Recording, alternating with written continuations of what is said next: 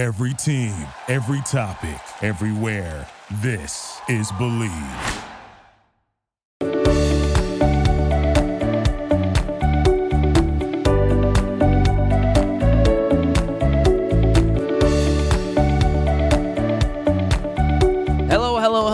Welcome back into another episode of Bleav in the ATP Tour. I'm your host, Jacob Sersasimo, and today you're listening on the Bleav Network. Can you believe it's been a couple weeks since the Australian Open? I've kind of let it die down a little bit. I apologized if I skipped last week and, you know, someone was looking forward to a podcast, but sometimes after these Grand Slams, especially after the US Open and the Australian Open, when there's not another huge tournament right behind it, you kind of just let the water calm a little bit, right? There's big waves and there's all this momentum and there's all this energy and you build up, you build up, you build up.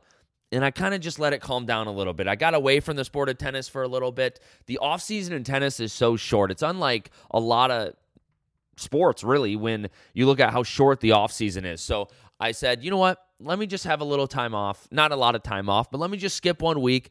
Let, you know, the waves start to ripple again and some tournaments start to happen, and then we'll get back into it. We got a lot to get to today. We're going to get to some tournaments, ones that are going on as we speak and ones that just finished up and then the Davis Cup qualifiers are already underway. So the Davis Cup I swear it takes the whole year. It starts here in February, ends in September, um, sometimes November. I think it's it's the, the the qualifiers continue in September I believe and then the end is in November or something like that. So Davis Cup's wild and we're going to get to that here in a little bit, but Let's get to some tournaments first. How about guys that didn't really make a huge Australian Open push? They got to go play somewhere, right? So they go to France and the ATP 250 in Montpellier.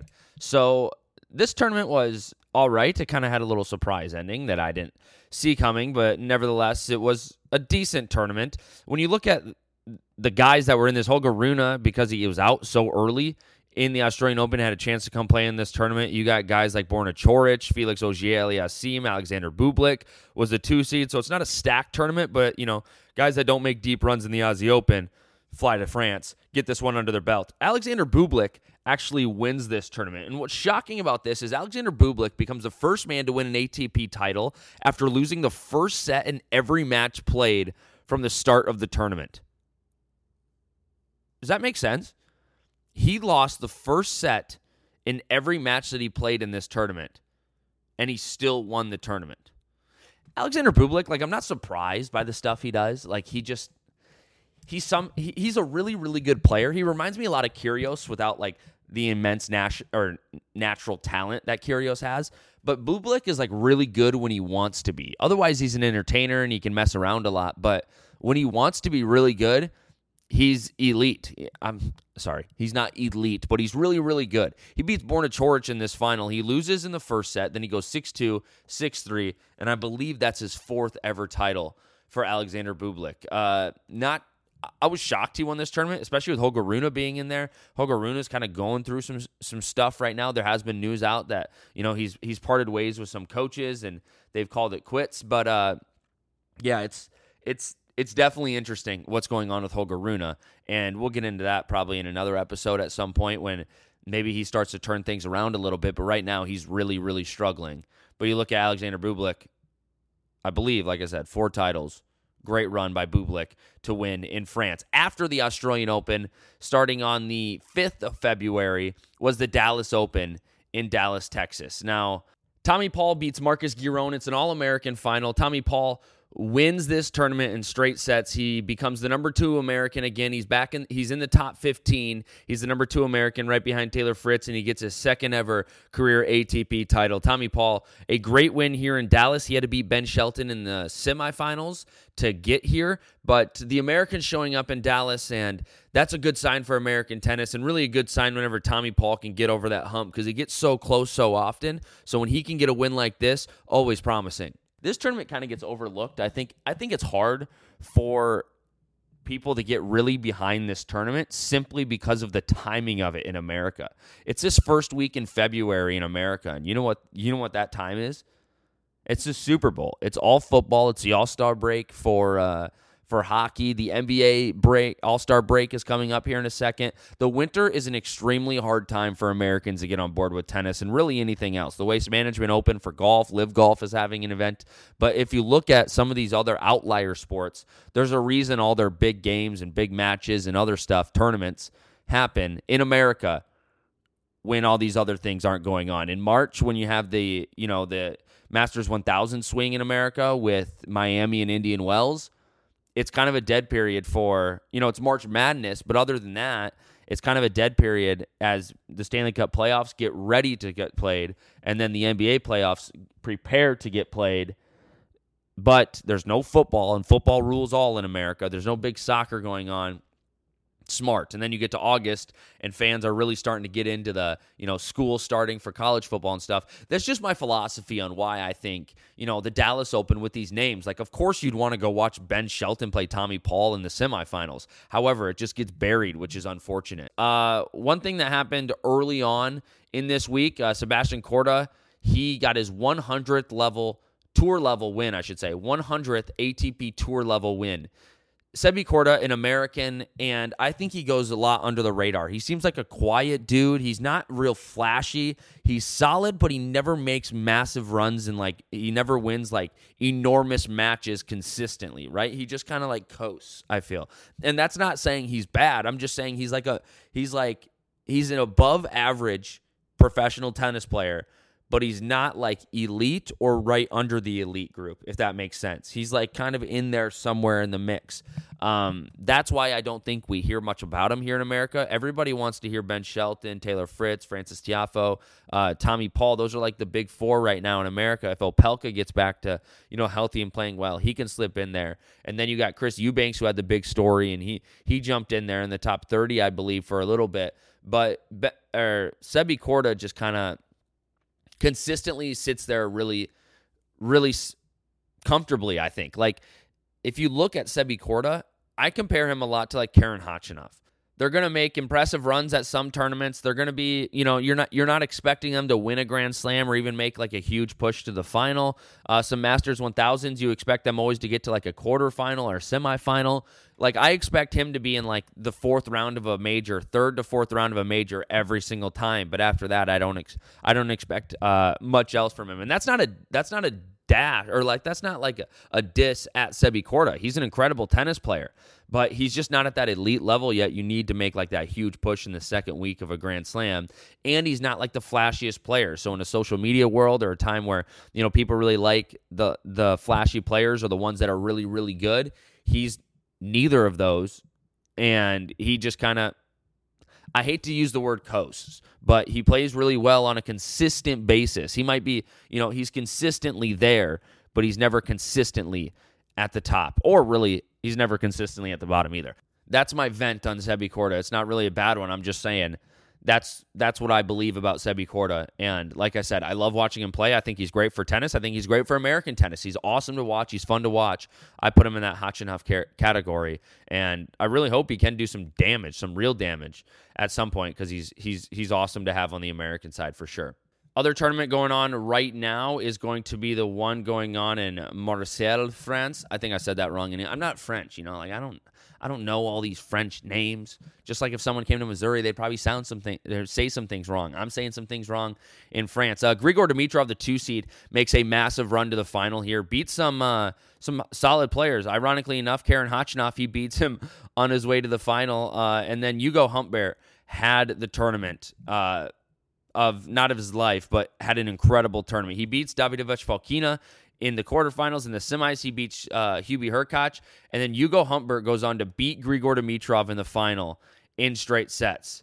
I believe this is his fourth title since he's been on tour. His career high rankings number 20th in the world. Right now, he's 20 in the world. I'm not sure. Uh, this might actually be his career career title number five. Uh, his career high rank is 20. His title right or his rank right now is number 21 in the world. I'm not sure what that'll be affected by the end of this tournament. He might move up. He might go up a few spots. I would expect him to because of the level that he can, uh, because the level he played at and the points that he got. Even though it's not like a huge tournament, but it is an ATP 250, and 250 is points. So you'll take any points you can get. That's what happened in France at the Open 13 province.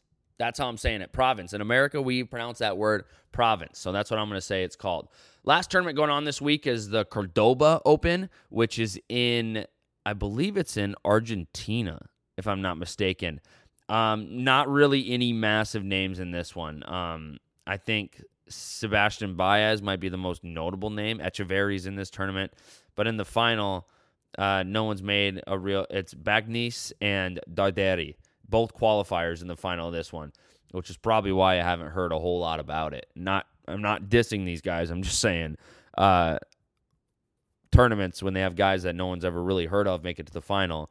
Typically, they don't get a whole lot of traction when it comes to um, audience and eyes in the world. That tournament is in Argentina. Coming up, there's a tournament in the Netherlands that's an ATP 500, so you might, you're going to get more people, I think, to play in this because it is an ATP 500, so you're going to get more interest. Then the Delray Open back here in America is happening this next week. Uh, there's another one in Buenos Aires, Argentina. That's happening this next week. And then after that, they go to Rio for an ATP 500. And then they start ramping up, getting closer to March. They pretty much uh, coast through the rest of February, 250s and 500s. But then when you get to March, it's a BNP Paribas Open at Indian Wells, and then the Miami Open that is uh, at Hard Rock Stadium in Miami. So March is a huge month for Masters 1000s, and it's really the time after the Australian Open where everyone kind of gets back, right? They all kind of get back into playing. So that is happening here in probably two and a half, three weeks, I think. Everybody will get, yeah, that starts on March 6th. So yeah, it's coming up here. It's going to be about in three weeks, I believe, three weeks and some change.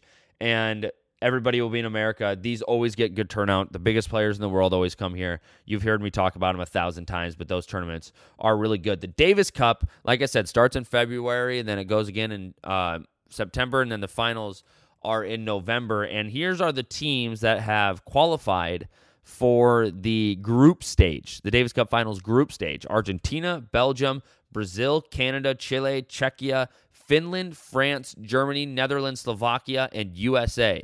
They will join the 2023 finalists, Australia and Italy, and the two wildcards in Great Britain and Spain in the 16 nation lineup in the Davis Cup Finals group stage, which is September 10th through the 15th. That's always after the US Open. So that's always like really good tennis because a lot of those guys are playing really, really well and they want to make it to the finals that are in November. If you heard your country there, that's good. The United States, is in there, which is massive. They should be in there every year with the amount of talent they're pumping out here. Canada is going to be a threat.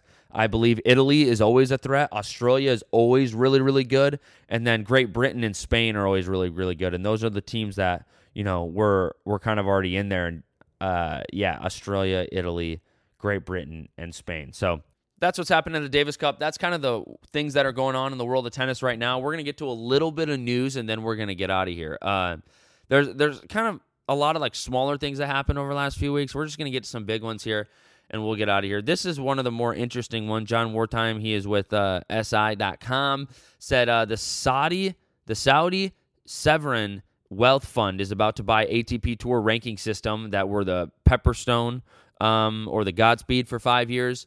Uh, watch for announcement at the BNP Paribas Open. This is interesting. Um, it's like a sponsorship thing, and it looks it was pepper it was Pepperstone for a while. So the fact that the Saudis are getting involved, I think things could start getting a little dicey. I don't know what's going to happen. You saw you've seen what happened in golf and the craziness that happened in golf. I'm not really sure what's going to happen in tennis. Um, I'm just kind of sitting along for the ride. I'm a little nervous to what could happen with tennis because I think a lot of tennis people are traditionalists um, not in a bad way, but with what Roger and Rafa and Novak have done to build the sport, um, everyone's looking for the new one of those guys, right? And it's kind of like everyone's looking for like the new Tiger Woods to be like enormous and really, really good. And Saudi kind of came in there, not ruined it, but made it a little bit more difficult and a little bit more dramatic. So, don't know what this means. Don't have a ton of opinions on it, but we'll see what happens. There's a few other pieces of news, but I think I'll just wait for those next week after I read up on them a little bit more and know a little bit more about them. But that's pretty much what's happening right now after the Australian Open. Like I said, not a whole ton happening, but uh, there's a couple little tournaments. Bublik with a win, uh, Tommy Paul and Giron playing in the finals in Dallas, and then you know, obviously some other some other stuff going on. Last little bit of news. Sorry, I'm going to say this and then we'll get out of here. Alina Svitolina is officially back in the top 20 at number 19 for the first time since March of 2022. It's only been 10 months since she made her return to tennis. That was after she was having a baby with Gael Monfils. Uh, this would be really impressive for anyone, let alone someone who had a baby 15 months months ago. We're going to end today on a happy note. Thanks for listening. Impressive stuff from Svitolina. Have a great week after the Super Bowl. It's been a crazy week leading up to the Super Bowl. But have a great week post Super Bowl. Some tennis, more tennis is right around the corner. See you later.